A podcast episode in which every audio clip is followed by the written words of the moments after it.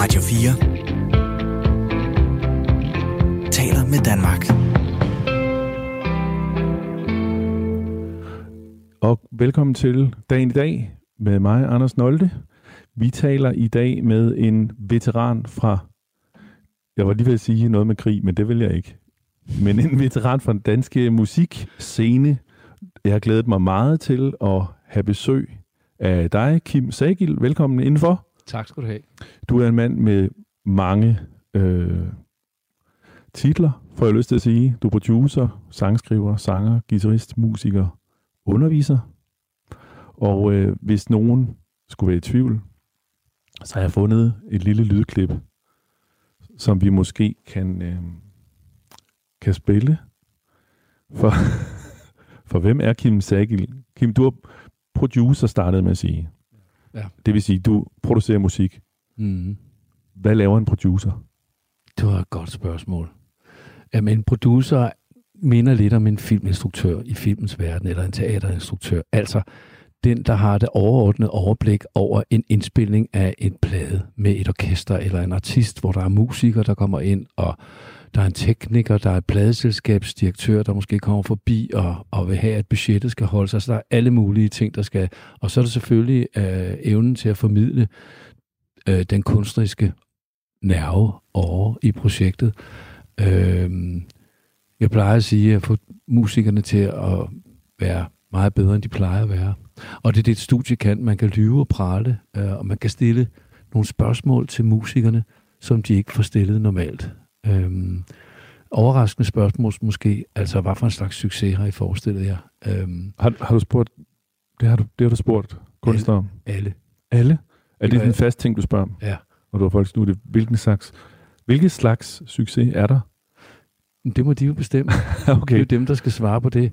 Øh, det, det er selvfølgelig lidt, øh, lidt flabet og lidt, øh, lidt øh, hvad skal man sige, uden for nummeret, men det er, det er en meget god måde at spørge folk om, om hvad de er ude på. Ja. Øh, og så er det selvfølgelig også min opgave at øh, meget hurtigt at finde ud af, hvem der er styrmand i et orkester, for eksempel. Ja. Det, det er ikke nødvendigvis sangeren, det er det ofte. Øh, den udadvendte, kommunikerende figur i et orkester, som regel også den, der har mest magt. Men der er selvfølgelig sekundære personer, som er lige så vigtige for et orkester. Okay, så der er, det, der er noget øh, struktur og noget hierarki, der skal gennemskues. Er en producer sådan en slags... Øh, sådan en, bliver man en sådan alfahan, der kommer ind og skal få styr på koblet af vilde hunde? Eller hvordan? Det er jo sjovt, det ord der, alfa han, ikke? Altså, øh, jeg, troede, du ville, jeg troede, du ville have sagt et andet ord. Styr, styrmand, sådan Ja. et flink, et flink kaptajn, eller sådan noget. Jamen nu er prøver jeg at gå lidt til dig, som Du du, går til... Du sagde, at jeg kom fra krigens tid, så jeg er nødt til at gå lidt tilbage. Nej, hvad hedder det? Alfahan, det ved jeg ikke. Det, det, det, nej, altså en, en, en, jeg skal have... Men en, en producer skal have forstand på psykologiske processer. Ja. Og, og han skal kunne takle, at en kunstner flipper ud. Og, Så altså, og ikke vil finde sig i noget, eller synes noget er noget forfærdeligt lort, øh, øh, altså, og så alligevel få det vendt til noget godt måske, eller få forklaret, at det ikke er noget forfærdeligt lort. Øhm, Så altså en producer er øh, lige så meget en psykolog. jeg vil, Funktionen, jeg vil eller? sige, at den slags producer, som jeg forsøger at være og har været, det er en, der, der, der har noget med mennesker at gøre. Jeg ved, at andre producer, de, de øh, siger fra starten, at det er mig, der bestemmer det hele. Så, så sådan er det bare. Men, Og det, det, har jeg, sådan, det kan jeg ikke sådan noget. Altså, jeg er meget dialogbaseret, synes jeg. Tror jeg, tror jeg, tror jeg selv. tror du selv? Men, men, men jeg skal også kunne manipulere. Selvfølgelig skal man det. Ja. Det er jo selvfølgelig også et grimt ord, men altså organisere alle de kræfter, der er på spil.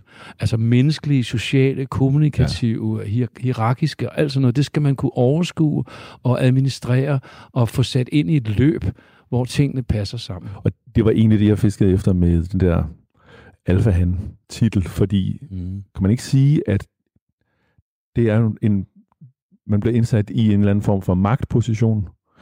Det klinger jo rigtig grimt at tage eller få tildelt magt, men den anden side af magt er jo ledelse. Så det er noget med at sikre sig, som jeg hører dig, Ja, men de begge ord, øh, det strider på mig, begge ord, både, både ledelse og magt, fordi, fordi det, jeg egentlig gør fra starten, det er, at jeg siger, at vi, vi skal finde ud af, hvad det her projekt handler om, og så laver vi en lille grundlov for projektet. Ja. Og hver gang vi er i tvivl om de skridt, vi tager, så går vi tilbage til vores grundlov. Hvad var det, vi aftalte med det her? Ja. Og så bruger jeg det som løftestang for at gøre noget.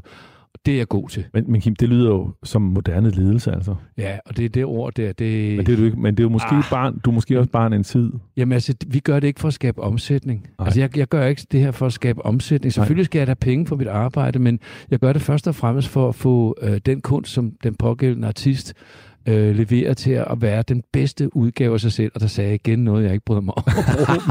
fordi det er også for den verden der. Men, men jo, det er det, det handler om. Ja, det er fint. Jeg synes, øh, når jeg spurgte om, hvad en producer lavede, så er det også, fordi jeg har en dreng på 13, og fra ham, der tror jeg, producer, det er dem, som laver de fede lyde, for eksempel. Han er ret vild med hiphop, ikke? Og der er nogle producer, som har en lyd. Ja, ja, men lyd kommer ud af arrangement, og arrangement, ja. det er kun musikere, der kan skabe det. Et musikarrangement, ja. det skal der en musiker til. Mm. Men du er jo også musiker. Ja, ja, det er jeg. Altså det er forudsætning for at være en god producer, det er, at man øh, har forstand på arrangementer, altså struktur i musikken. Ja. Øh, man behøver selvfølgelig ikke at være udøvende musiker for at have den flair, øh, det, det talent, fordi... Øh, øh, men, men altså, du kan jo prøve at se øh, George Martin, eller Quincy Jones, eller øh, jamen, alle mulige, Prince, ja. øh, Jimi Hendrix. Der er vildt mange, som, som spiller, og som også er gode producer og gode arrangører. Ja. Og det er jo både inden for jazz og klassisk og pop og det hele. Det med lydene, det med lydene, som din søn øh, snakker om, det er selvfølgelig vigtigt, fordi det kan ikke nytte noget, at al musikken ligger mellem 800 Hz og 1400 Hz.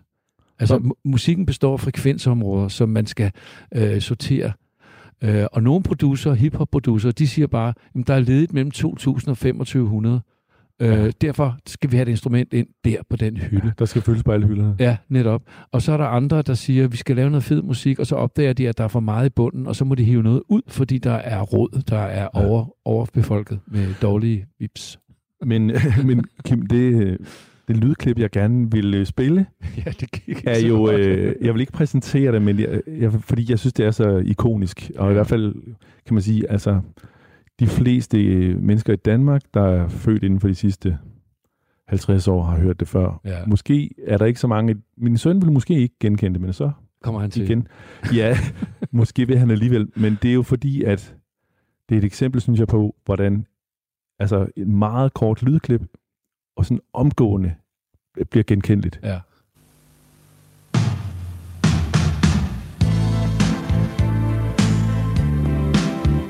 Vi kan jo godt tale ind over. Ja.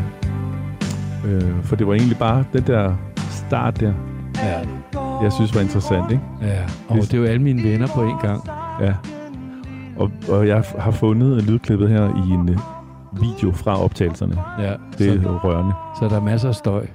det, det var det, vi hørte. Det var båndstøj. Ja, lige da. Fordi det er jo sådan en anden side af det. Altså, det her, det er jo selvfølgelig Afrikasangen, mm. som Nana Lytter skrev som er fra, den udkom i 86, men jeg går ud fra, at I indspillede den i 85. Den udkom i 85, ja. Udkom den i 85? Ja, sommeren 85. Okay. Jeg er svært ved at huske det. Det var den første plade, jeg købte. Fantastisk. Ja. Min, du, du er god, Anders. min, min mor sagde ellers, jeg var, jamen så har jeg været 11 år på det tidspunkt. Ja, ja. Min mor sagde, at man skal aldrig købe singleplader. Fordi der får man kun to sange for 30 kroner. På ja. en LP, der kostede 100 kroner, der fik man 10 sange. 10 sange. Så det kunne bedre betale sig. Ja, men det er jo din mor, der leger købmand der. Det går jo ikke med kunst. Nej, men hun synes, det var en god idé med den der ja, Afrika-plade. Det var godt. Det støttede man et eller andet godt ja. formål. Nå, okay, den udkom i 85. Ja. Og indtjente mange millioner til Røde Korsets projekt i Etiopien, hvor alle træerne var væk på grund af tørke. Så havde, ja. der var sult, og så fældede alle bønderne træerne til at holde varme, eller whatever. Nej. Lave mad. Og... Ja, ja. ja.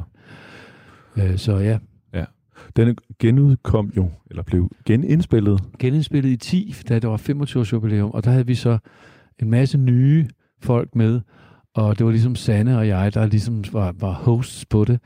Øh, jeg producerede også det, og det var ikke så svært, for vi brugte det gamle grundbånd.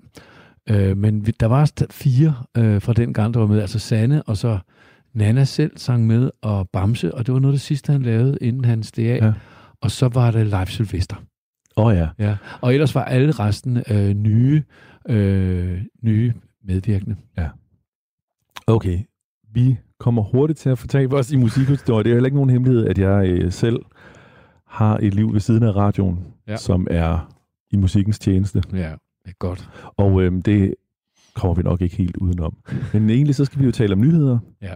Og vi skal tale om den forgangne uge og dagens mest tankevækkende nyheder. Ja. Og øh, i sidste mandag talte jeg med en filosof, der sådan lidt kategorisk øh, afviste at rangordne nyhedshistorien, fordi hun synes ikke, man kunne sige noget var mere tankevækkende end andet. Vi sjussede os sammen til en liste alligevel. Jeg ved ikke, hvordan du har det med det, Kim. Jeg synes, at hun har en fin pointe. Jeg, jeg kunne se på, øh, jeg kunne se, i, da I sendte mig alle jeres bud på, hvad der kunne være interessant. Jeg skulle selv rangordne dem, men det var jer, der sendte alle historierne sted. Der var øh, 10 ud af 12 historier, der var noget om corona. Og så tænkte, det skal vi nok have med. Men jeg mener, de alle sammen hænger sammen, mere eller mindre, så de er ret svære at rangordne. Så derfor så fandt jeg nogle andre historier, som jeg synes har været vigtige i den sidste uges tid. Og jeg kan jo tage den, der er mest aktuel, nemlig 4. maj. Ja. Jeg er født i 52 og er opvokset i en tid, der klart øh, var tæt på øh, den krig øh, og alt det, den medførte af, af gode og mindre gode ting. Så for mig der er det vigtigt, og jeg har prøvet at huske at sætte lys i øh, hvert år 4. maj. Jeg husker det ikke altid, men det gør jeg i aften. For det har jeg og min kone aftalt, og det skal vi huske hinanden på. Ja. Fordi det er en, det er en, det er en smuk, stille, ydmyg, smuk tradition. Ja. Øh, og den kommer ikke på nogen YouTube-videoer. Nej. Det er bare noget, vi ser i gaderne, når vi går Ja. eller kigger over på den anden Ja. ja. side. Og det er sådan et byfænomen. Jeg ved ikke, om man gør det på landet. Man gør det på landet Det er også. jo fornemt. Men det, er jo, det virker jo stærkt i byerne, det må Det man gør sige, det sgu. når, når vinduerne lyser op. Ja. Ikke? Altså alle husenes øjne åbnes. Ja. Men øhm, det er, jeg ved ikke, hvor mange lytterne, der har hængt på. Øh, firtoget, der har sendt inden os, har fået, de fik øh, lytter øh, opfordringer til at spille frihedsbudskabet. Og der, der kan man igen tale om en ikonisk, et ikonisk lydklip, ikke? Altså, Ja, ja.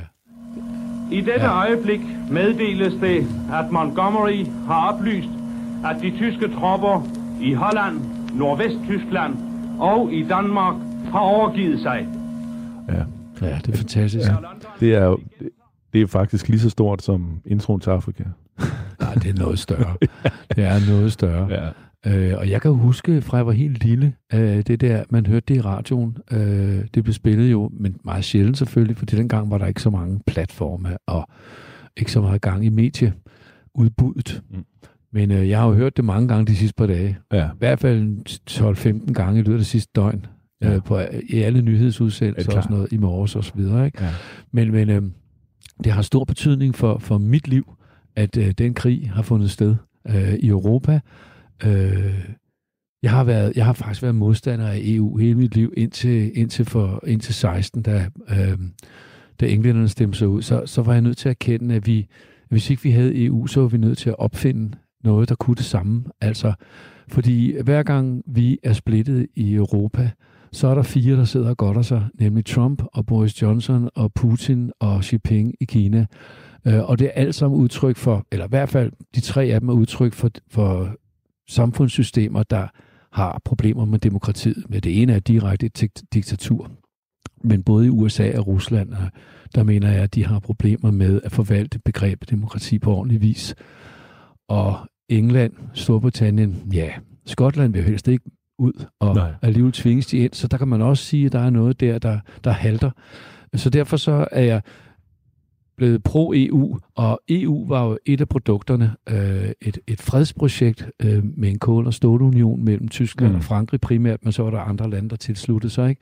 Og, og, Ja. og jo helt klart med det formål at forhindre en ny verdenskrig. Lige præcis, fordi fred imellem især Frankrig og Tyskland øh, var afgørende, øh, især når det handlede om stål, for det var det, man bruger til våbenproduktion og den slags. Ja. Så hvis det var noget, man havde fælles interesse i, og var afhængig af hinanden i produktion og i handel og den slags, så kunne man øh, på lange stræk undgå konflikter, der Ja. udarter til krig. Ja.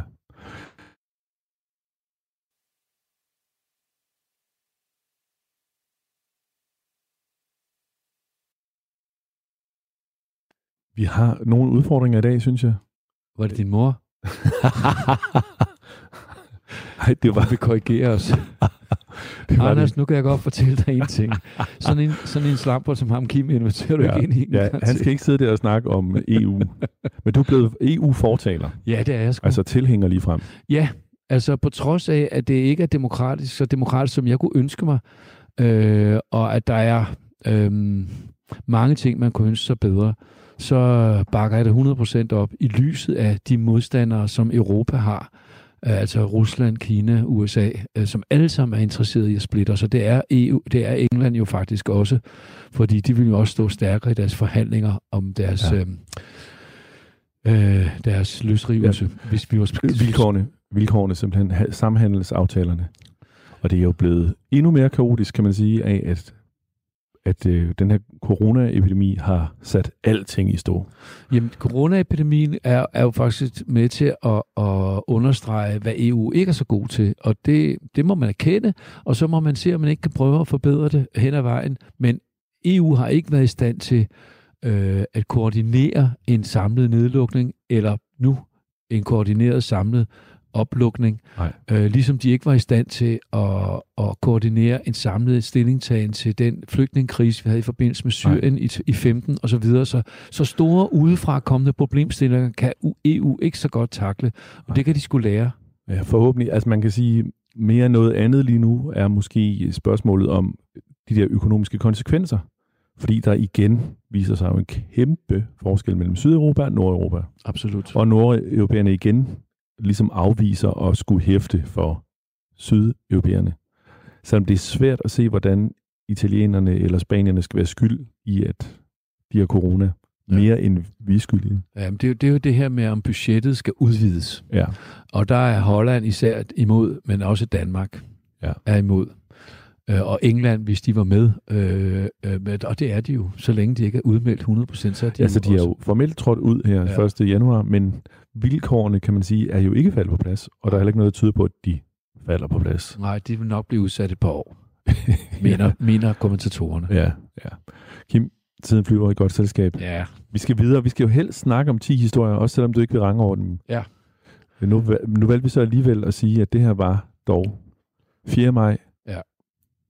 1945 er en alt overskyggende historie. Ja. I dit liv. Ja, altså, ja, det blev lige det blev genopfrisket. Jeg er nødt til lige at sige det her. Jeg, jeg har haft en kollega, jeg underviste på en højskole en gang, hvor der var en øh, vildt begavet fyr, som var Ruslands ekspert.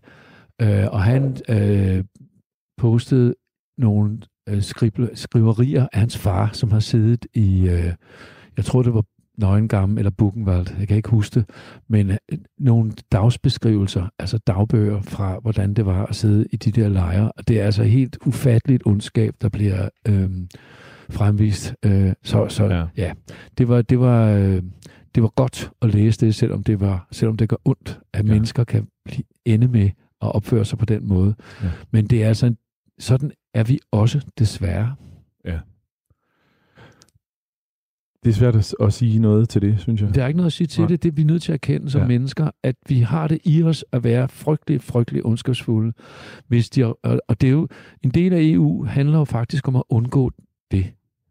Det handler også om at undgå Ja. ja. den slags. Ikke? Og vi har jo problemerne med Ungarn og Polen, der, der øh, konstant øh, udfordrer øh, deres egen befolkning, men også øh, omverdenen med lovgivning, der fratager øh, hvad skal man sige, mennesker Ja. ja. ret til at, at agere demokratisk. Ja, men der kan man sige, der har vi jo også en udfordring med flygtningelejre. Altså de der millioner af flygtninge fra Mellemøsten, hvor en stor del er strandet i Grækenland for eksempel. Ja. Der er jo nogle lejre, der heller ikke er sjove. Jamen, det ved jeg, fordi øh, jeg kommer tit i en lille by øh, på, på Le- Lesbos, og Lesbos, den huser jo en af de største lejre, Moria-lejren. Og der ved jeg, at nogle af de lokale beboere i den by, de sætter tit en dag af i ugen, hvor de tager op til lejren og hjælper dem. Så grækerne, de ved godt, hvad det vil sige at blive smidt ud, Ja. fordi i 1920, 21, 24, deromkring, der var der den store øh, udskiftning med Atatürk, ikke? Altså, der blev smidt en million tyrkere ud fra øerne og langs med den tyrkiske Ja, øh, kyst, ja, ja. Og, og grækerne i Izmir, Ja. ja. øh, og øh, altså i det øh, vestligste Tyrkiet, blev smidt ud af Ja. Tyrkiet. Ikke? Øh, så de ved godt, hvad det vil sige, at ikke have noget Og- sted at bo lige Og så har de jo haft et diktatur. Så har de også haft det, ja. Ja. ja. Så de, de er, selvfølgelig er de frustrerede, men de har stor forståelse for, for de flygtninge der. Ja. Grækerne udviser altså kæmpe samfundssind. Ja. Kim, vi er nødt til at bevæge os Ja, videre ja, i, ja. i historierne. Øhm, Jeg tager lige et Altså- glas vand. ja, det er godt. Hvis du skal pege på en anden tankevækkende historie. Ja, altså for at nu det ikke kan blive corona det hele, så har jeg i ugens løb øh, bidt, mærke, øh, bidt mærke i to historier, som handler om øh, magtpolitik i Danmark. Øh, det ene, det er en rapport om offentlighedsloven, som er en lovgivning, vi fik i 2013, der gav politikerne større råderum øh, øh, og journalister mindre indsigtsmuligheder i politiske transaktioner øh, osv. Ja, det er populært sagt, at det er jo loven om agtindsigt. Altså retten til at få at vide, hvad det offentlige foretager sig. ja. Og det er rigtigt, den seneste version, som trådte i kraft i 13, Mm. havde en omstridt paragraf 24. Åh, oh, du er velorienteret. Så orienteret er jeg ikke. Ja. Men, men det er den der, Ja. som man henviser til. Og der, der, der, der kan man sige, at, at den her rapport, der kom for fire dage siden, allerede er afvist af Socialdemokratiet, og Venstre skal nok følge med lige bagefter, fordi de er de to statsministerpartier. Øh, så de er enige, og de har flertal til sammen, så de er enige om, at de vil ikke uh, rulle noget tilbage, selvom der er ifølge rapporten, uh, og ifølge mange af de, nogle af de mindre partier, og selvfølgelig journaliststanden er rigtig gode argumenter for at rulle noget tilbage, for at Ja. imødekomme de øh, problemstillinger, Ja. ja. der har været omkring det. ja fordi paragraf 24 handler om det der med, at min- ministerier og ministre kan øh, ligesom holde visse kort til, til kroppen, Lige præcis. hvis øh, det ligesom er en aktuel sag. Det Ja. vil sige, at det kan være svært at få indsigt i de ting, der sker Ja. lige nu. Ja, det, det er forhandlingsgangen, man ikke kan Ja. få indsigt i. Ja, Ikke? Altså, ja. hvad de, de møder, de har, hvor de, hvor de sidder og kæmper lidt med, hvordan og hvorledes og bla, bla, bla. Ja. Det, kan, det, kan, det, det bliver ikke dækket mere. Nej. Det, det kan det ikke Det, blive. det er blevet blødt lidt op. Ja. Der kom en lovændring, som gav mulighed for det i miljøsager. Men ellers er det rigtigt, og det er jo det, du vil, øh, det der gør det tankevækkende. Ja, det, der gør det tankevækkende for mig, det er, at S og V, altså Socialdemokratiet og Venstre, de sidder på magten der ubetinget, og de små partier, er min formodning, det er ikke noget, øh, jeg kan føre bevis for, men min formodning er, at de øh, ikke har så meget at skulle have sagt i den sammenhæng, fordi de er ikke magtpartier, Nej. de er ikke statsministerpartier. Jo, du har radikale en gang, radikal, hvad hedder han, Hilmar Bagsgaard, ja. og så er der Slytter, og ellers er det Socialdemokrater og Venstrefolk i så langt øjet rækker, ikke? ja. Øh, og Men den altså- anden, ja. Undskyld. Og den anden ting, som, som egentlig knytter an til det her, det er øh, udligningslovgivning, udligningsreform Ja. mellem øh, kommuner. Altså velstillede kommuner skal give penge til mindre velstillede kommuner. Ja. Øhm, der er det igen Venstre og Socialdemokratiet, der, der sætter brækkerne, som de skal sættes, øh, fordi de er de primære borgmesterpartier i langt de fleste byer øh, og kommuner. Ja. Øh, og det er dem, der har forhandlet sig frem til, hvordan det skal være. Ja, og og det skulle- igen, Skulle være på plads i løbet af et par dage. Ja. ja, lige præcis. Ikke? Man siger i morgen måske. Men, men er det, der gør det øh, tankevækkende for dig, at, det, at der er en, en, en vis form for magtfuldkommenhed? Der er i hvert fald en risiko for, at, øh, hvad skal man sige, nogle demokratiske principper i, hvordan man lader mindretal komme til ord, at de bliver, for at bruge et gammeldags ud, trådt under fod. Ja. altså, at, de, øh, at det, det er der risiko for, og det synes jeg, man, man fornemmer, at, at, at hvis Socialdemokratiet og Venstre bliver enige om det der, fordi de har de positioner, de har, så er der ikke så meget for de andre partier at skulle have sagt. Og det, det, det synes jeg ikke virker så godt. Nej. Så det synes jeg er væsentligt, at... At Ej, jeg skal lige høre den. Det er den officielle Radio 4 jingle, du lytter til dagen i dag. Med mig, Anders Nolde, jeg besøger Kim Sagel, og du har meget på hjertet, og det er jeg glad for. I lige måde. Jeg kommer til at skyde jinglen helt ind over. Jamen, det gør ikke spor. Øh, faktisk, så den her jingle kunne jeg meget godt lide, fordi i nogle af jeres andre jingler er lidt hårde og hurtige. Ja. Og den her var lidt, lidt trukket ud og, for, og blød. Det synes jeg, Og er det glad klædte os to. Det, og det er jeg glad for, at du siger, for jeg har netop af samme grund valgt Ja. den der jingle. Der er sådan en katalog over jingler. Okay, ja. Og det, og det er nøjagtigt derfor. at- Så den. vi er jo også musikere, så... Ja. Kim, vi har talt om øh, udligningsreform og offentlighedslov, som er noget af det, du går og holder øje med i de her dage. Det er i hvert fald ting, jeg synes, der er interessante. Øh, men jeg, kan ikke, jeg, jeg er jo ikke topvidne omkring det her. Det, det, det, det er bare noget, jeg bemærker, at S og V, de har magten der Ja. på de to om Ja. politikområder, og jeg kunne godt bekymre mig lidt, om de andre partier, de mindre partier, fik noget at skulle have sagt. Er du sådan per definition lidt betænkelig over for magt? Jeg kom jo til at bruge ordet tidligere. Ja, altså, jeg, jeg synes, ordet magt, det, altså, hvis du går helt sådan etymologisk til det, altså ordets historie, Mm. så er det sikkert ikke så slemt, Nej. kan jeg forestille mig, men det har, får jo alle mulige betydninger. Øh, altså, det er jo ikke så sjældent, at misbrug kommer lige efter magt. Nej. Nej, det, hører, det, det er rigtigt nok. Og, og, det, er, og det, det er sådan, jeg har det. Ja. Og, og det, det er samme med, med ledelse. Det er tit, at man hører et andet ord foran ledelse, nemlig dårlig. Ja. Og derfor er jeg heller ikke vild med ordet ledelse, selvom jeg ved godt, det er fuldstændig i orden og alt muligt. Man kan sige alt muligt godt om det. Men jeg, altså, øh, har, du, har du en god ledelse i dit studie? Var nogen, der spurgte mig om det, Ja. jeg vil slet ikke svare. Nej. Bortset fra, når det er dig. og det, men jeg, er, jeg prøver at stille nogle ubekvemme spørgsmål. ja, det er godt. Jeg kan sige til lytterne, at øh, Kim Sækil er en mand, der er nem at være i, nem at være i lokale med, og nem at tale med. Så derfor gør mig ekstra umage for at gøre det lidt besværligt. Okay, det er i orden. ja, det er i orden.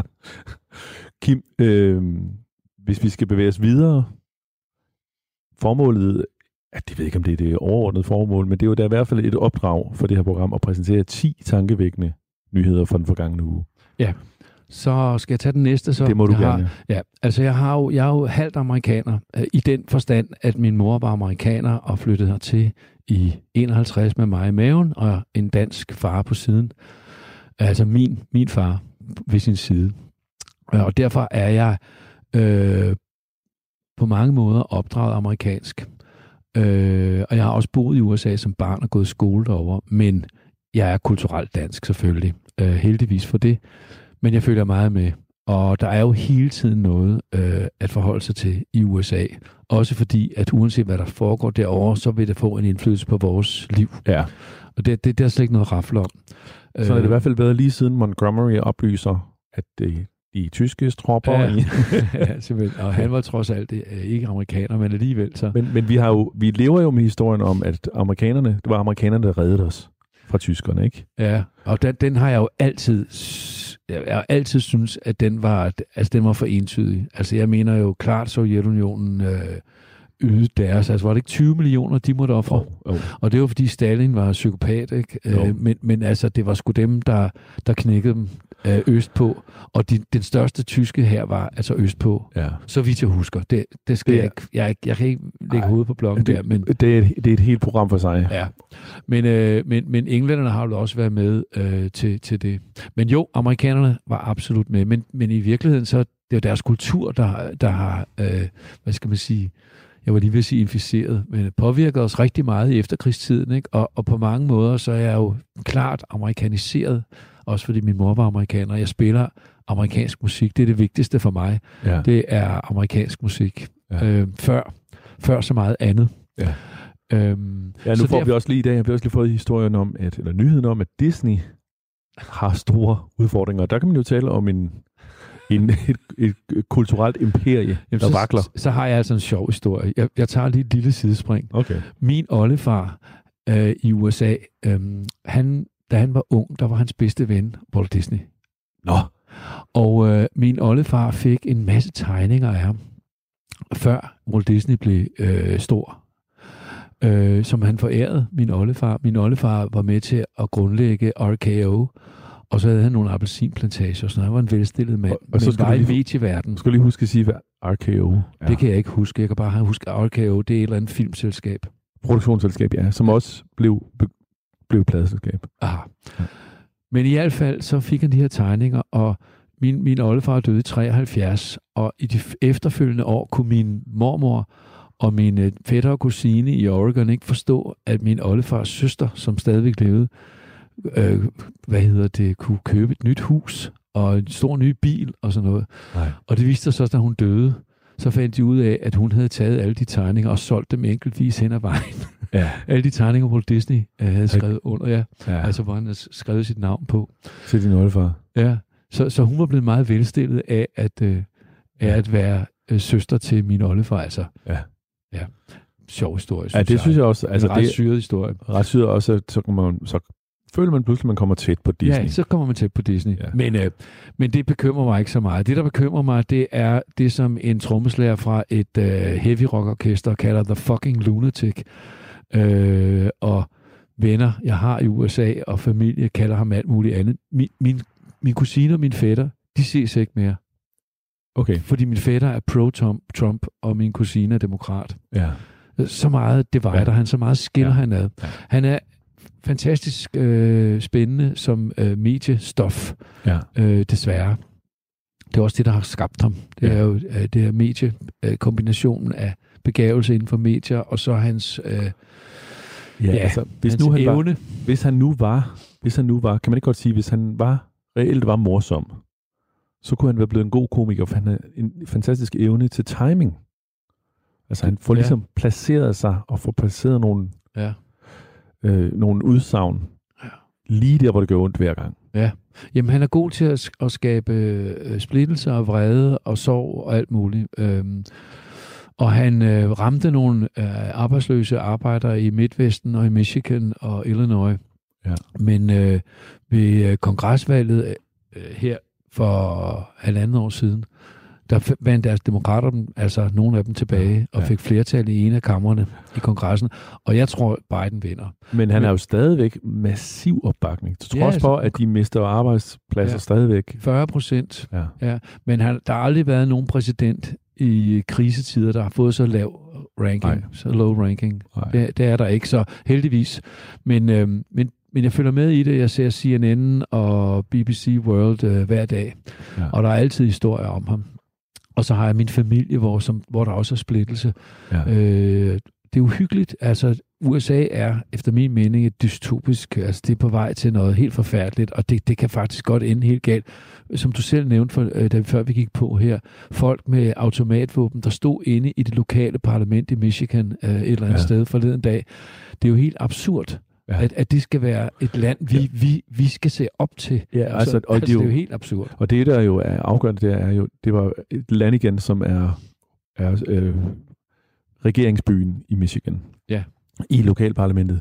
Men det er jo ikke ulovligt at bære våben i parlamentet. Ja. Ja. Så det var ikke noget med, at de, de trængte ind.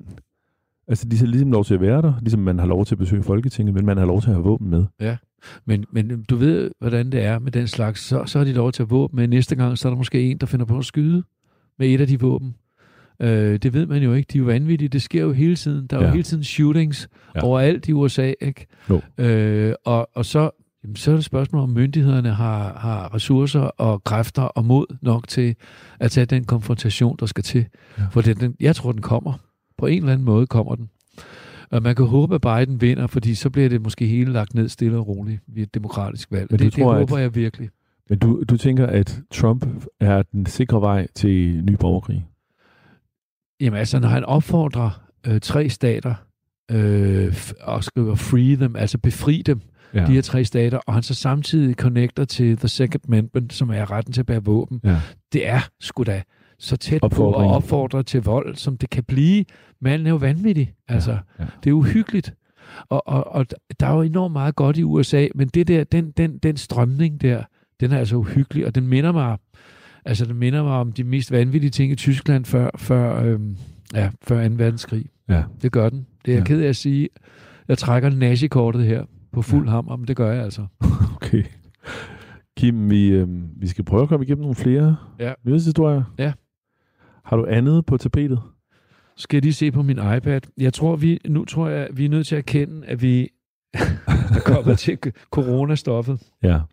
Øhm, og så skal jeg jo finde min, min mail, for så kan du ikke, øh, mens jeg kigger her, Jeg kan jo kan, du op, ikke så... Øh, jo, altså, jeg kan opdate på nogle, nogle coronatal, ikke? ja, lige præcis. Fordi at øh, det der er interessant øh, liste over døde per million indbyggere. Ja. Der er vi jo, vi er jo optaget selvfølgelig af, at der dør, der er nu er døde. Et eller andet, 400 et eller andet. Ja, men du ved, han- næsten 70.000 amerikanere Ja. for eksempel, ikke? Ja, det Men øh, i, når man ligesom læser tallene i forhold til millioner indbyggere, så ligger Schweiz lige så højt. Ja. Altså, det er jo, jeg synes jo, de informationer, alle de der tal, der kommer ud, selvom man er nysgerrig og prøver at sætte sig lidt ind i det, så synes jeg, det er svært at orientere sig i den udstrækning, at man kan få en begavet holdning til det. Ja. Altså, det må jeg sige.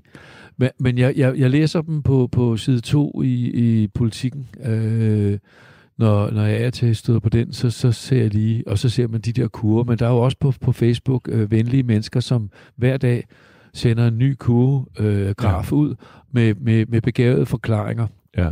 Og det er jeg taknemmelig for. Men jeg har sgu ikke styr på de overordnede øh, tendenser, Nej. og hvad, hvad, hvilken betydning de har. Øh, men, jeg kan, men det her med, at italienerne for eksempel åbner op i dag, det, det, det er sådan noget, hvor jeg tænker, åh, oh, gud skal takke lov for dem. Du bliver, ikke, du bliver ikke bekymret? Nej, det, det synes jeg, at, at det er da et godt tegn, at der bliver lukket op for, at de 4 millioner italienere kan komme på arbejde i dag. Ja. Det er da godt. Ja. Men der er en, af, en af dagens historier er jo også, at øh, den der coronasmitte ja. åbenbart blev siddende i kroppen længere, ja. end man ellers ja. havde troet. Ja, og det, og det har så betydning for, det, for at test øh, kvalitet. Fordi man kan ikke vide, øh, vi ved ikke endnu, hvornår den er helt ude af kroppen, og derfor Nej. kan vi heller ikke vide, hvornår de test, man kan foretage, er helt valide i forhold til immunitet og alt, den der, øh, alt det der snak. Og der vil jeg sige, at jeg gør alt, hvad jeg kan for ikke at... Øh, jeg følger faktisk vores regerings anmodninger om at ja. være forsigtig, fordi hvorfor skulle jeg lade være med det? Altså, der er nogen på Facebook, der siger, at det hele er hoax, og det, vi skal bare i gang, og det er bare noget værre øh, snyd og humbug det hele. Det er kun noget, de gør for at støtte medicinalindustrien, eller sådan ja, noget besønderlige altså, forslag. Øh, man, og, ja, man er vel nødt til at holde fast i, trods alt, i, øh, altså, i videnskaben, ikke? Det, det er absolut. Altså, absolut. Og, og, og det, er det, jeg, altså det er det, jeg hæfter mig ved, historien om de der otte færinge. Som, som, den så jeg godt, ja, den nyhed. Ja. Ja. Men, men det, som jo er det mest interessante, det er jo, altså det er jo øh, professoren, en, eksper, en øh, professor i eksperimental biologi fra Københavns Universitet, der siger sådan her, der kan man nemlig lige høre. Ja. Alt tyder på, at, at, at det bare er en, en langtrukken infektion, og det passer også meget godt med, at, at øh, en hel del patienter går og siger, at de har, har en eller anden lav grad af symptomer i relativt lang tid. Øh, det, er, det er åbenbart mere kronisk øh, eller langtrukken forløb. Og det er jo, altså det er jo, det er jo taler lidt imod det der med, at, at bifalde i cylindernes åbning Jamen, så har du jo det her med økonomi. Ja. Øh, og, og dem er jo også nødt til at respektere, at det er jo et validt synspunkt, at, at det kan jo ikke nytte noget, at man lukker samfundet ned i månedsvis, og, og, og så at, at, der, at der er millioner af mennesker, der aldrig kommer på arbejde igen, og ja. mega, mega krise. Altså, det kommer til at ramme os alle sammen. Ja, men det kommer så, vel også til at ramme os alle sammen, hvis øh, sådan smitte bliver ved med at cirkulere, fordi ja. vi begynder at lukke op. Ja, det gør det. Ja, altså fordi Bolsonaro i Brasilien har det samme grund til at, at nærmest fraråde nogen former for nedlukning. Men det er jo imod alle hans, alle hans rådgivere og, ja. og eksperter. Ja. Alle, alle siger ham imod, ikke? Ja. Ja. Men han skal jo vise sådan et, et, sådan et, et klassisk latino macho. Han er den stærke mand. Ja, ja. Ja, det er Brasiliens præsident. Ja. Men det, han, han fremstår jo som en nar. Ja. Altså, det, det, ja. det gør men det han noget, jo. De men... snakker også om impeachment, altså om ja. rigsretssag. Det snakker de om nu. Ja, ja. Øh, det har jo generelt været en udfordring, kan man sige, for de, de der stærke mænd, der sidder ved magten rundt omkring. Altså, det var jo ikke sjovt for Boris Johnson, da han faktisk blev syg.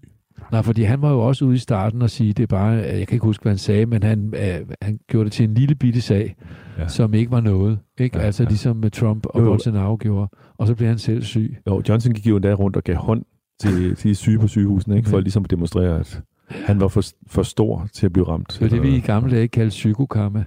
psykokarma.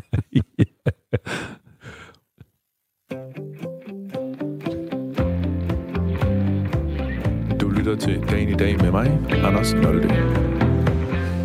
Og jeg har fuld fart ud over stepperne sammen med dagens gæst, Kim Sagil, øh, musikmenneske, underviser, men også øh, politisk menneske. Fremgår det ret tydeligt. Okay. Jamen, øh, det synes jeg, du har, øh, du har i hvert fald øh, taget nogle historier med i dag, som, øh, som Ja, undskyld. Ja, det er ikke sikkert, det er udtryk for, at jeg er et politisk menneske. Det kan bare være udtryk for, at jeg synes, der har været så meget om corona, at det kunne være sjovt med nogle andre historier, som, som, som handlede om os som mennesker, om demokrati ja. og medbestemmelse og om, om magt og så videre. Ikke? Men nu kom jeg så åbenbart igen til at gøre lidt i nælderne ved at kalde dig noget, før jeg, før har jeg spurgt ind til både magt og ledelse, og nu kalder jeg dig et politisk menneske. Øh, Det mener jeg som en bestemt som en god ting. Det, det er sådan opfattet af det også. Ja, det er Men jeg godt. kan også godt lide at være kontrær. Ja, det har jeg på fornemmelsen. Det var jo meningen, vi skulle udforme en top 10 over dagens og ugens mest tankevækkende nyheder. Ja. Det sådan plejer det at være her i programmet. Ja. Og den lagde du ret hurtigt ned. Og, og det, øh, det vil så sige, at vi nu er nået til en ny historie, men Ja, men jeg, jeg, jeg godt tænke mig, du, du nævnte, at vi talte før programmet om det her med, med kunstens verden, hvordan den er påvirket. Ja. Og der har været, at der har været en utrolig stor træhed omkring, øh, om hvorvidt enmandsfirmaer, der er mange musikere, som også der har sådan en enmandsfirma-konstruktion, Ja. hvor, hvor, hvorledes de kunne være støttet på den ene eller den anden måde. Og den træhed der, ikke? den viste mig, og så, det er jo ikke nu, jeg har ikke specielt meget mod Joy Mogensen, øh, men, men også det, hun sagde, at nu må, mus, nu må kunstnerne slappe af, fordi nu handler det om rigtige arbejdspladser, eller Ja. hvad det var, hun sagde. ja, det vores Altså, kulturminister. Ja, det er kulturminister, og det var nok ikke ment så slemt, som det blev opfattet, men alligevel er det med til at tegne et billede af, af Socialdemokratiet som sådan et, nogle gange sådan et lidt anti-elitært. Ja. Altså, og det, det er sgu ærgerligt, når man tænker på, hvem de har haft tidligere. Altså Niels Mathiasen og Julius Bumholdt, øh, Hartwig Frisch. Øh, Store, fede kulturpersonligheder, som har været med til at definere, hvad, hvad vores samfund skulle handle om, også kulturelt. Ikke? Og så kommer der sådan nogle meldinger og sådan en ladhed. Ja. Nu er jeg lidt hård. Ja, men det er måske ikke et udtryk for ladhed, men i hvert fald sådan en... De kommer i hvert fald ikke i første række, og det Nej. er også okay. Altså, men det de var jo allerede- fandme heller ikke i syvende og ottende række, vel? altså, Ej, altså det var jo allerede en kritik af det oprindelige, øh, øh, det oprindelige regering, regeringsgrundlag, ikke? Altså mm. det Mhm. der øh, papir, man udformer med de der overskrifterne for, ja. Hvad den nye regering skal i gang med. mm. Forståelsespapiret, som man kalder ja, det, ja, ja. hvor kulturen ikke var nævnt med et ord. Nej. Og, Og det, det, det, det, det skuffer mig, fordi det skuffer mig også, at, at, at øh, de partier, der er til venstre for Socialdemokratiet, de, de er sgu heller ikke særlig opmærksom på det. Øh, og uanset hvor man står politisk, om man er borgerlig eller socialt orienteret, øh, venstredrejet eller whatever, så er kulturen fandme det, der holder os sammen. Altså, hvad var det Ja. Churchill sagde, da han blev foreslået, at de skulle spare på kulturen for at kunne bombe nogen, så sagde han, well, what are we fighting for? Ja. Og så tænker jeg, god damn it, ja. det er fandme det, det handler om. ja. Altså, jeg bliver sgu, der bliver virkelig, virkelig ked af, altså, altså på den måde, der, der, der er magten i Danmark altså helt forladt for, for kulturforståelse, efter min mening. Selvom alle jo er enige om, at øh, kulturen gør det rigtig godt for tiden. Ja, det er sgu så billigt at sige det der. Det, det, det vi får, det er øh, utallige YouTubes med, med, med 10.000 skærme med mennesker, hvor man ikke kan se, hvem der er hvem, og hvorfor de egentlig er der. Men Ja. det er det store fucking fællesskab, ikke? Nej, altså... Du er Øh, heller ikke, fa- så du er heller ikke fan af fællessang og morgensang? Og, Jo, jeg synes, det er super godt, at nogen føler sig glade ved det. Og der er jo virkelig en masse smuk sang at synge. Ja. Men den måde, det bliver skruet op for det helt hysterisk i DR, det, altså, man kan godt spare lidt på det. Altså, Ja. ja. det, bliver, det bliver sgu lidt fladtrådt til sidst, altså, når det bliver skruet op for det på den måde. Øhm, og, men det, det er da fint nok, at, at øh, computerteknologi, telefonteknologi kan, kan lave sådan noget. Altså, det er da, det er da sjovt. Øh, men ikke, når man ser en ny en øh, tre gange om dagen. Men det vil sige, vi, vi kommer ikke til at se en Kim Sagil øh, hjemme fra stuen her under coronakrisen? Nej. Nej, det laver du ikke. Nej. Men hvad går du så og laver? Jamen, jeg laver en masse små projekter, fordi jeg er folkepensionist, men jeg, det kan jeg hverken leve eller dø af, så derfor så er jeg freelancer igen, efter at have været underviser i 10-12 år. Øh, så er jeg freelancer igen, og der er sket meget på de 10-12 år. Ja. Men jeg udgiver øh, forskellige småting, øh, sådan uden for øh, rampelyset, vil jeg sige. Men jeg har en plade, som jeg selv har lavet, som skal udkomme på et eller andet tidspunkt snart, øh, vil jeg tro. Den har ligget klar i et halvt år næsten. Men øh, der har været nogle ting, som har gjort, at jeg har ventet med den, og nu er der så corona, så, Så- så. nu venter jeg lige til det er forbi, tror ja. jeg. Så du, du skriver og udgiver din egen musik, Ja. og arbejder stadigvæk som producer? Ja, det gør jeg faktisk. Øh, For øjeblikket har jeg været så heldig at få en opgave, som gør, at alle de aflysninger, jeg har haft, fordi jeg jo øh, holder foredrag om Camino, jeg går Caminoen hvert år, og der spiller jeg lidt musik derfra og viser billeder. De har fået aflyst en hel masse af de arrangementer, og det er mit levebrød.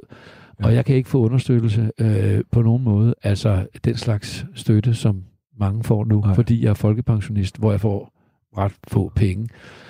Øh, så jeg har bare tabt en masse penge, men, men det, det, det, det, det skal nok gå. Men jeg, ja. jeg synes, det er mærkeligt, at uh, der er nogen, der kan få, og andre, der ikke kan få. Altså det, og sådan, sådan kan alle jo sige. Det ved jeg godt, men det ja. undrer mig alligevel.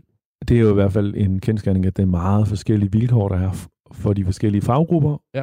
Og jeg må også sige for mit eget vedkommende, jeg er heller ikke øh, berettiget til nogen overførselsindkomster. Nej. Og sidder og skal prøve at søge nogle af de der kompensationsordninger. Nej. Og det er ikke helt nemt. En anden af dagens historier, hvis vi skal prøve at komme omkring nogen, det var jo, det har været, hvordan de store filmproduktioner bliver ramt, fordi at de film, der er i produktion, altså hvor man har været i gang med at optage, ikke kan søge støtte. Det er jo det, og det er jo ikke bare store, det er også små filmproduktioner. Og Danmark er jo et land, hvor der bliver skabt enormt meget øh, film. Øh, og det er jo både små og store produktioner. Ja. Og det er, jo, det er jo enormt, det er jo, det er jo en katastrofe. Altså, det er det jo virkelig. At jeg, jeg fatter ikke, hvorfor man ikke øh, er berettiget til en eller anden form for kompensation eller hjælp eller lånemulighed eller whatever til at, øh, at, at vide, at når man er færdig med det her corona, så kan vi fortsætte os, vores arbejde. Det ved de jo ikke engang. Jeg kunne høre en, en, en, en stålsat uh, Charlotte Sealing uh, forleden dag sige, den bliver til noget. Ja. Men uh, lige ja. før hende og lige efter hende var der en hel masse andre, ja. der sagde noget helt andet. Ja, og, hun, og hun taler jo om den store, ja. den store film om Margrethe den Første med Trine ja. Dyrholm i hovedet. Ja, lige præcis. Ja. Som var, blev filmet i Tjekkiet, mener det var. Ja, de skulle til det. Ja, de var i gang. Nå, var det en dag eller sådan De noget? havde lige nået at sætte det hele op, og ja. jeg hørte et interview med hende, hvor hun fortalte ja. meget detaljeret om kostymerne. Ja. Altså, de har folk til at lave meget fantastiske både kostymer og kulisser. Ja. Og det hele blev lukket ned fra den ene dag til den anden. Ja. Og, så, og der, der igen tænker jeg, det her med, med, med, med Socialdemokratiet og, og dem, der sidder på magten nu, og det, at det havde været nøjagtigt det samme, hvis det var de andre, tror jeg, men deres syn for, hvad kultur har betydning, øh, den måde, de godt kan lide at bruge det, men ikke støtte det, øh, ja. når det virkelig gælder, det, ja, det er sgu sørgeligt. Ja. Det bliver, jeg bliver ked af det, simpelthen. Mm. Det er sørgeligt. Kim, skal vi se, om vi kan nå en aktuel historie mere? Yes, lad os prøve det. Og nu er jeg øh, måske ved at løbe tør, fordi der er ikke... Se, solen skinner Okay, det kan være, jeg skal, jeg skal Nå, komme jo, med til undsætning. Jeg, jeg, jeg har en. Ja. Jeg synes, det var så dejligt at få regn i nogle dage. Og der må jeg tilstå, at jeg tænker, hvor var det godt for landmændene. Men altså, det, det jeg, jeg, jeg, ja. jeg, jeg synes virkelig, det er synd for dem, når det ikke, når det ikke regner i ugevis, selvom jeg elsker solen. Ja. Jeg er virkelig soldyrker, jeg går lange ture og så videre. Men det der med, at det regner, og man kan mærke, at jorden suger det ned, ja. så tænker jeg altså på landmændene, det var jo, var det godt, at det Det var det jo en øh, egentlig tørkeperiode, vi var inde i. Det var det, og vi er helt oppe i 9,1 eller andet på den der tørkefaktor, mm. som ja. stopper ved ja. 10. Ja. Der er det allerslæbest. Men det er jo ikke kun landmænd. Jeg havde besøg herinde af et Lone Vitus for et par uger siden, midt i den der tørkeperiode. Og hun, hun ernærer sig som landmand og vinmager, men er også forfatter og debattør. Men øh, hun sad netop lige præcis og sagde, hvis ikke der inden for næste to uger kommer regn, så får vi store, store problemer. Og så kom det uge efter. Jeg skrev straks tillykke med regnen til hende. Nej, det jeg tænkte, vi var nødt til at nævne, øh, Kim, det var jo, at Jaja Hassan er død. Det var faktisk en af de ting, jeg havde tænkt mig at sætte øverst, og ja. det ved jeg ikke, hvorfor ja. vi ikke fik, fik Nej, sagt det. Det var det, jeg, da du spurgte mig, der sagde, at det er det vigtigste, ja, men så nemlig. kom 4. maj ind over. Ja. Jamen, Jaja Hassan, jamen altså, det er jo simpelthen en katastrofe, øh, for at nu bruge et svagt udtryk. Øhm, nu har man set en masse klip med ham igen, ikke? Han er, han er helt fantastisk. Øh, det sjove ved det er, at jeg har faktisk undervist ham. Nå. For otte år siden gik han på den institution, hvor jeg underviste i musik, og han kom ind på mit hold, som skulle være rapper, og var der et par måneder, øh, og var i gang med at skrive digte, og overvejede at komme på forfatterskolen, og, ja. og vejlederen og jeg, vi sagde, det skal du bare gøre, fordi du er helt fantastisk med ord. Ja. Og han var en enormt sød, øh, ung mand, Og jeg oplevede overhovedet ikke det der aggressiv, som man senere har set, altså Nej. Vreden mod øh, det muslimske samfund, vreden mod det, og hygler, vreden mod hyggeleriet, i, Mm. også i vores del af samfundet. Ja. Så alle fik jo det glatte lag Ja. med begavede ord. Men det oplevede jeg intet af. Han var ikke særlig god til at rappe, men han, øh, jeg kan huske til første møde, vi havde, der skal jeg stille ham nogle spørgsmål, sådan, for vi skal have skrevet noget ned. Sådan, øh, hvor gammel er du, og hvor kommer du fra, og hvad laver du i din fritid? Altså nogle ting spørger man om, når man sidder og er sådan en lærer, som jeg var. Det er jeg jo ikke mere. Og på et tidspunkt så afbryder man øh, han mig, og så siger han, "Ja, om jeg vil købe et par guitar, et virkelig lækre guitar, som han selv har stjålet. og han, fordi jeg er guitarist jo, ikke? Ja. Og jeg sagde pænt nej tak. Men, øh, men det var enormt venligt ment, tror jeg, fra hans side. Øh, og ja, han var jo også forbryder. Altså, han var jo kriminel Ja. ved siden af det der, og en sammensat person. Ja. Men øh, jeg synes, det gør ondt ja. at miste ham. Jeg synes simpelthen, det gør ondt, og det er... Jeg har altså ikke den her øhm, øh, skyldfølelse, som mange prøver øh, at etablere. Altså, øh, samfundets skyld, eller vi opførte... Altså, han var sgu et selvstændigt menneske, og han, han vidste godt, hvornår han ikke ville have nogen blandet sig i hans sager. Ja. Og det var både øh, det miljø, han kom fra, og det miljø, han kom ind i, nemlig det elitært øh, litterære Ja. øh, og medieverden. Ja. Vi Jeg har tror ikke, jeg tror ikke vi, skal, vi skal være bekymret for, om vi har skyld i, om vi ikke har passet godt nok på ham og sådan noget. Det, det mener jeg ikke. Skal vi lige høre Simon Pasternak, som er forlagschef på Gyldendal, Ja. hvad, hvad en repræsentant for den verden sagde? Min første reaktion er jo faktisk meget stor sorg øh, og medfølelse med hans familie og hans øh, brødre og hans mor. Og så er det jo et stort tab øh, for, for dansk litteratur også. Øh, jeg har kendt ham i mange år øh, og har fulgt ham øh, og set ham øh, skrive de her to fantastiske digtsamlinger, hvor han med sin egen helt suveræne stemme pludselig kommer på banen. Ja, så vidt det Simon Pasternak.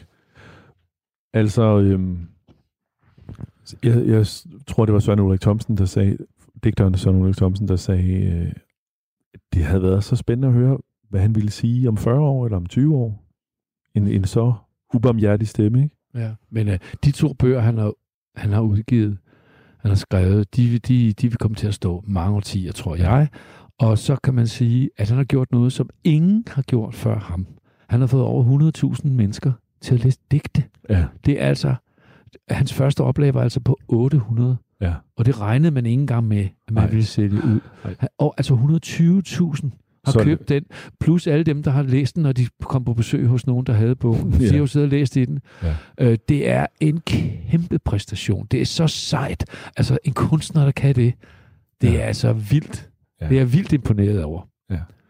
Men er det, altså er det, tror du, det er en sådan sensationshunger, der skaber sådan noget? Eller er det, altså, er det, er det ikke også fordi, han er en, en muslimsk dreng, der... Altså, sensationshunger, det, det, det, det, det er ikke noget, han har beskæftiget sig nej, med. nej, men jeg tænker, grund til, at han kan sælge 120.000 bøger. nej, det tror jeg ikke. Det er Nej. ikke sensationshunger. Nej. Det er simpelthen, fordi det er skide gammerende godt. Ja, Det er godt, det han har skrevet. Det er vedkommende for både os på den hvide side, og for muslimerne på den anden side, hvis vi skal sætte det op på den måde. Fordi Ja. det gjorde han jo. Ja. Øh, så altså, han angreb hyggeleriet, han angreb sin egen familie, han angreb sine, ifølge ham, åndssvage venner, øh, og så angreb han også alle os øh, på den anden side for Ja. ja. vores hyggeleri, for, for det findes over det hele. Og det er bare gjort så begavet, øh, Ja. ja. og så talentfuldt. Ja. Virkelig sørgeligt, at han ikke er her. Kim, vi nærmer os øh, vejs ende. Ærgerligt. Ja, I er meget ærgerligt. Vi burde næsten have en uh, volume 2 i det her program. Jeg har, har jeg begyndt at indføre sådan... Øhm, Den dag kan jeg ikke. det kan du ikke. Nej, jeg er begyndt at, jeg er begyndt at have sådan en ting, hvor øh, jeg beder øh, dagens gæst om en afsluttende bemærkning. Og øh, det her, øh, det er med vilje, at jeg ikke har forberedt dig på det. Den kommer. Ja. Jeg vil bare sige, se på bladene, og så vil jeg sige, en lærke lettet. Det er den 4. maj. Du lyttede til dagen i dag. Vi når ikke mere. Programmet er produceret af Paseo fra Radio 4. Du kan genhøre tidligere programmer og alle mulige andre spændende programmer på Radio 4-appen eller på hjemmesiden. Jeg vil give Kim ret. Det er blevet forår i Danmark. Det er 75 år siden, vi blev befriet fra tyskerne. Der er meget at over. Og indtil længe er der nyheder, som forhåbentlig også har noget godt til os.